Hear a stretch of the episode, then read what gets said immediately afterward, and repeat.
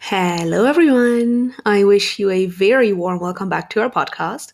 I'm Rika and this is a podcast of Promote Ukraine. This series is called Ukraine Up to Date, and after a short break, we bring out this podcast again every week where we put together the most interesting, relevant and important topics and events about Ukraine and talk a little bit about it. So in case you want to stay on top of things that are happening in and around Ukraine, don't worry, we keep you up to date. And without further ado, let's start with the hot topics.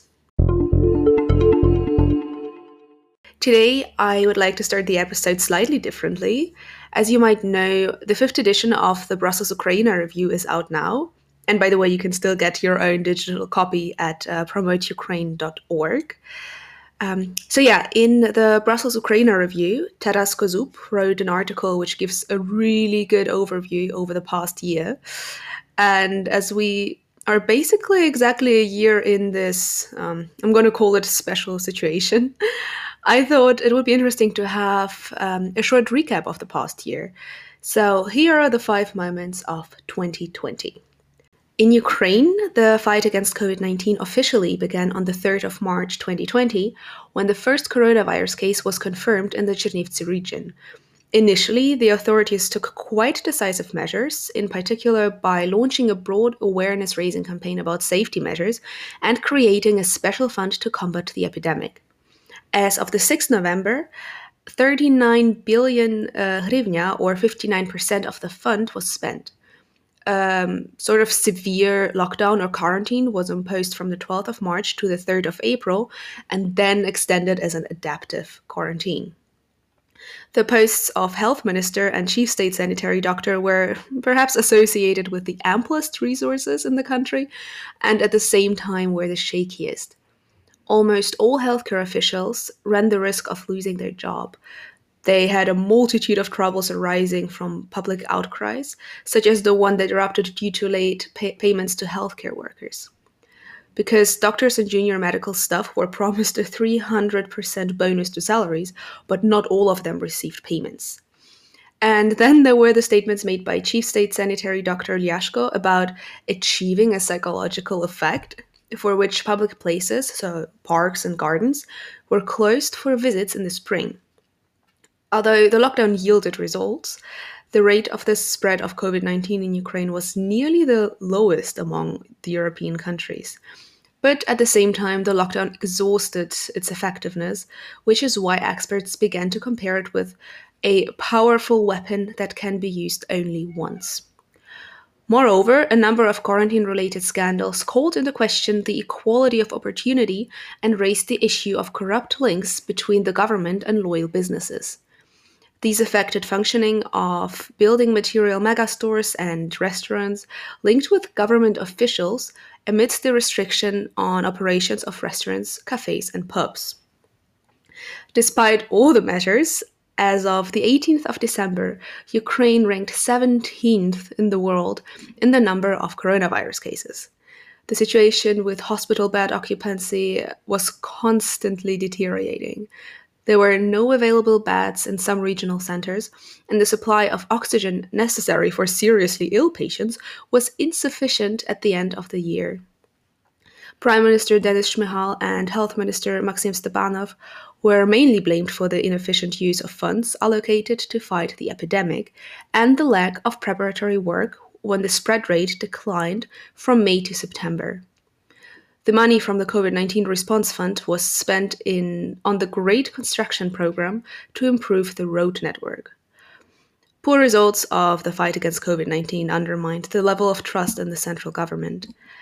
As evidenced by the fifteenth until the seventeenth of November twenty twenty poll conducted by the Rating Sociological Group, sixty percent of respondents were dissatisfied Uh, with the activities of President Volodymyr Zelensky in this area, and only thirty-five percent appreciated his efforts. Then, uh, next moment in uh, twenty twenty, the constitutional crisis. Um, yeah, one of the most notable events of the year was the autumn constitutional crisis. In late October, the Constitutional Court of Ukraine, or the C C U, responding to a motion submitted by the members of the opposition platform for Live faction and uh, for the Future Parliamentary Group, repealed the article of the Criminal Code of Ukraine, which criminalizes false information in asset declarations. The C C U also declared unconstitutional the powers of the National Agency for Prevention of Corruption, or in short the N A P C, to control and verify declarations, have round-the-clock access to the Register of Declarations, and monitor lifestyles. That is, the N A P C was deprived of its main control functions. The next day, the agency pointedly closed access to the official assets declarations for a wide range of citizens. In his commentary, the N A P C pointed out the conflict of interest of the C C U judges. There was an indication that two C C U judges entered false information. Although the judges' vote was secret, the N A P C accused the two judges of voting for the abolition of powers. In the blink of an eye, hundreds of criminal cases became suspended, in particular against Odessa city mayor Hennadiy Trukhanov over embezzlement of fifty-four million hryvnia. The reaction was outrageous. Um, I quote, "This is an anti-state revolt in its purest form in the interest of Kolomoisky and the oligarchs of the opposition platform for a Life party, as precisely the members of the For the Future group and the opposition platform for a Life faction who submitted motion to the C C U. This is uh, what Yehor Chernev said. He is a lawmaker from the Servant of the People faction. Ukraine's Western partners made it clear that if the crisis is not overcome and, accordingly, one of the main reforms, anti-corruption reform, is abolished, Ukraine may lose support. After all, the adoption of the Asset E-Declaration law in two thousand fourteen was one of the main arguments for the future process of the European Union's visa liberations with Ukraine. Authorities rushed to search for a way out of the crisis. So President Zelensky convened a meeting of the National Security and Defense Council, ordering the urgent restoration of access to the e-declarations, which was done. He issued an order to dismiss the C C U judges in the future. In addition, the president submitted a bill to the parliament to restore criminal liability for false declarations. These offenses would be punished with fines and penal custody. On the fourth of December, the Verkhovna Rada restored liability by adopting a compromise bill based on the presidential one. The Venice Commission brought the situation to a close by releasing its opinion on the C C U's decision on the tenth of December. European experts stressed that the decision has significant shortcomings and does not meet the standards of clear justification in constitutional procedures. The Commission recommended that Ukraine should reform the C C U. The first recommendation was to limit the scope of constitutional court decisions. The second one was to establish a screening body for candidates for the office of judge of the Constitutional Court with an international component in a manner similar to other courts. Third, when the conclusion is made that a legal provision is unconstitutional and should be annulled, confirmation from the Grand Chamber upon request by the President of Ukraine or the Parliament should be sought. The following conclusion can be drawn from this crisis. Despite the successful implementation of the reforms proposed by the West, there are still many forces in the country interested in curbing these novelties. Their influence may be so vast that it will reach central authorities, in particular the judiciary. Okay, and next we have the local elections, which were held in Ukraine on the twenty-seventh of October. And despite the extremely low voter turnout of thirty-six point nine percent, which is, by the way, the lowest voter turnout ever in independent Ukraine, and um, yet can maybe be only partially explained by the coronavirus pandemic, as the population clearly loses in loses interest in voting. And yeah, despite this extremely low outcome, they have become a catalyst for several important processes. The main one was the de facto victory of local authorities over the central party apparatus. The main heroes of the election were self-nominated candidates, mayors, and their political projects: the successful Kharkiv bloc in Kharkiv, the proposal party in Dnipro, the Trust in Deeds Party of incumbent Mayor Hennadiy Trukhanov in Odessa, and the Ukrainian Strategy Party of former Prime Minister Volodymyr Groisman, which took thirty-four out of fifty-three seats in the Vinnytsia City Council. Small electoral revolutions, I would name it, also happened. For example, the era of traditional uh, thumping majority of local government ended in Mariupol town, and the Mykolaiv City Council membership was updated by eighty-five percent. Against this background, the results of parliamentary parties were weak. Despite the victorious statements, the Servant of the People Party, which used the mobilization potential attained during the presidential campaign during the parliamentary elections a year ago, gained not a single mayoral post at the regional center level, which can be considered a clear victory of local authorities. Another conclusion? A consensus of local elites actually formed in each region and at the level of cities. This is evidenced by the formation of coalitions, so um, non-formalized groups of local council members, with unusual participants. In fact, it is a solitaire laid out from local officials who are very indirectly involved in the central apparatus of the parties. For example, the opposition platform for a Life Party and the European Solidarity Party formed the coalition in the Starobilsk City Council in the Luhansk region, leaving behind the team of M P Serhiy Shakhov, another important participant in the local political events. And the situation when the Servant of the People Party formed a coalition with the opposition platform for Life Party in one local council and with the European Solidarity Party in another, explaining the latter choice by impossibility of cooperation with opposition and pro-Russian forces was commonplace. Then we are going to the state budget for twenty twenty-one. The budgeting process was closely linked to the risks uh, Ukraine faced in twenty twenty. The first one was, of course, the coronavirus crisis. Health Minister Maxim Stepanov insisted on increasing the health ministry's spending up to two hundred ninety-six billion hryvnia. Nevertheless, the final amount is much smaller. It was only one hundred sixty-two point six eight billion hryvnia, although there is a twenty-two percent increase compared to the budget for twenty twenty. This may suspend the increased payments to medical staff. Doctors currently receive up to thirty thousand hryvnia, nurses up to twenty-one thousand hryvnia. However, they will receive nine thousand hryvnia and seven thousand hryvnia, respectively, from the first of January. The second risk is the need to balance the budget and reduce its deficit. This requirement was put forward by the Western partners, and it was a necessary condition for obtaining the next tranches from the I M F.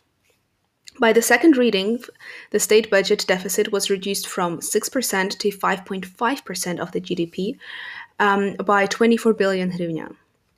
These parameters were agreed upon with foreign partners.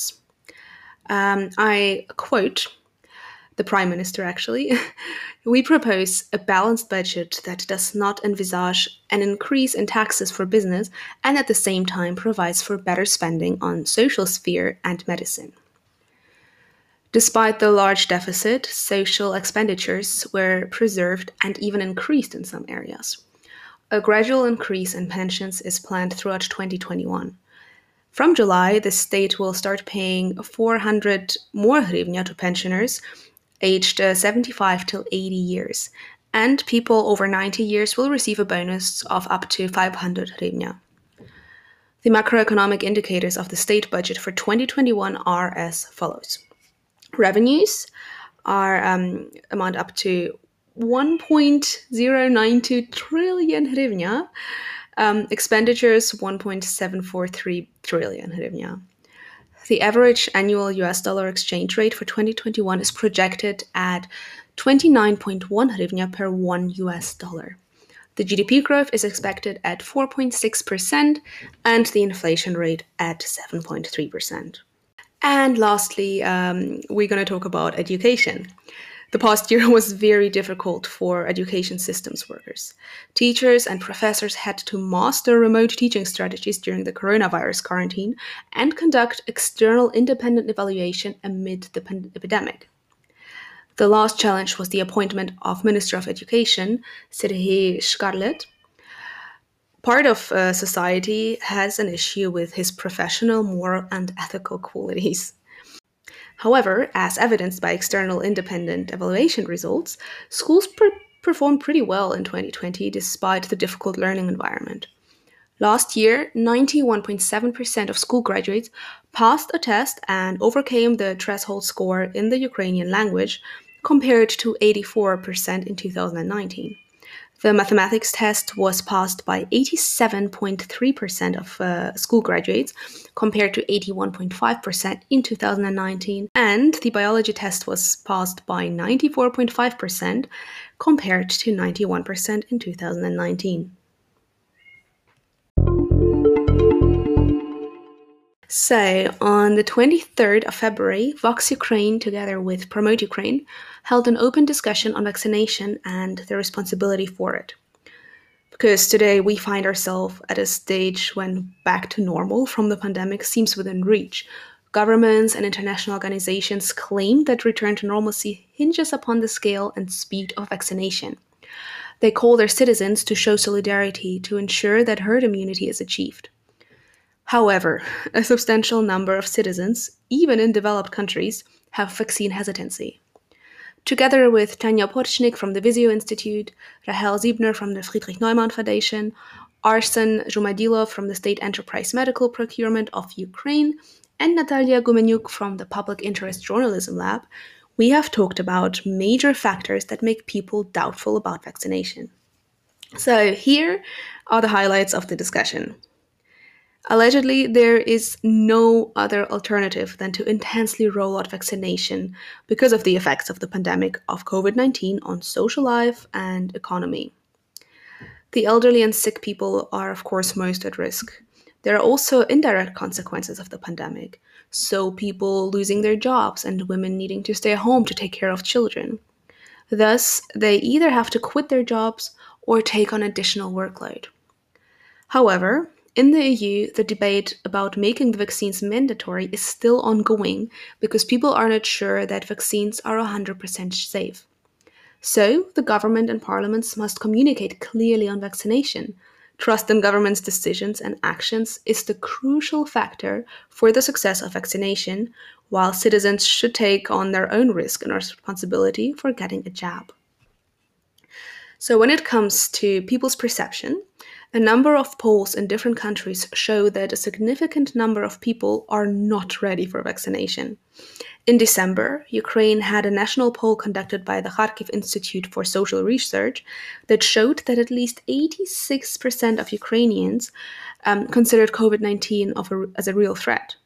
However, just forty percent of them were ready to get a vaccination. So what are the reasons for that? Well, half of the respondents in Ukraine were concerned about possible side effects. thirty-nine percent were interested in the results of vaccination against covid nineteen in other countries. forty-three percent were concerned that vaccines were developed very fast. twenty percent would like to see certificates of vaccines. And a third of Ukrainians believed in various conspiracy theories about the origin of covid nineteen. Specifically, five percent of respondents were afraid of being microchipped during vaccination. thirty percent of Ukrainians trusted the U S-made vaccine more than others. Um, twenty-three percent trusted vaccines made in Belgium and the U K. Only twelve percent trusted the Russian vaccine, and yeah, Chinese ones had even a low, lower level of trust. So what could be incentives to get people actually vaccinated? Well, for thirty-four percent, it would be the positive experience of relatives or friends, for eighteen percent free of charge vaccination, and for almost thirty percent recommendations of a, of a doctor. Discouraging factors were practically symmetric, so for forty-six percent there would be a negative experience of friends or relatives, and for twenty-seven percent it would be a negative message from a doctor. Thus, it is absolutely crucial that family doctors in Ukraine educate people. So the same survey of Ukrainians shows that almost sixty percent get information on covid nineteen from T V, and just half of them actually believes this information. thirty percent get the news from the internet, and even less from social media. At the same time, not that many respondents trust the information they get. Only one in four respondents, regardless of the age group, do not trust any information source. Moreover, in Ukraine, Ukrainian journalists still get information mainly from the international media and from scientific sources, for instance, from the Lancet journal. There are no specific top journalists who cover healthcare, medical, or scientific topics. That is why discussion in the media is heavily politicized, because it is led by people who for many years covered politics. To deliver valuable information, Ukrainian journalists need to change their mindset and also get the knowledge and training on how to report a healthcare crisis rather than a political crisis. So, who then guarantees medical effectiveness and safety of vaccines? So, the E U currently has purchased three vaccines, the Pfizer-BioNTech, the Moderna, and the AstraZeneca.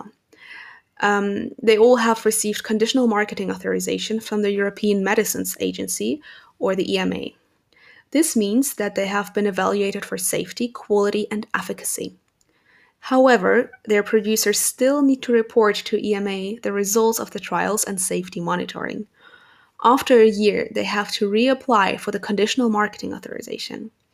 If in three years no major complications or severe side effects are recorded, they will get a definite marketing authorization. By then, the majority of the world population will be vaccinated, and hopefully not only in developed countries. There are calls for solidarity so that nobody is left behind, and high-income countries are working together on sharing the vaccines or making donations to help low-income countries purchase vaccines on their own. But what if at least one vaccine turns out to cause severe side effects like pandemics did?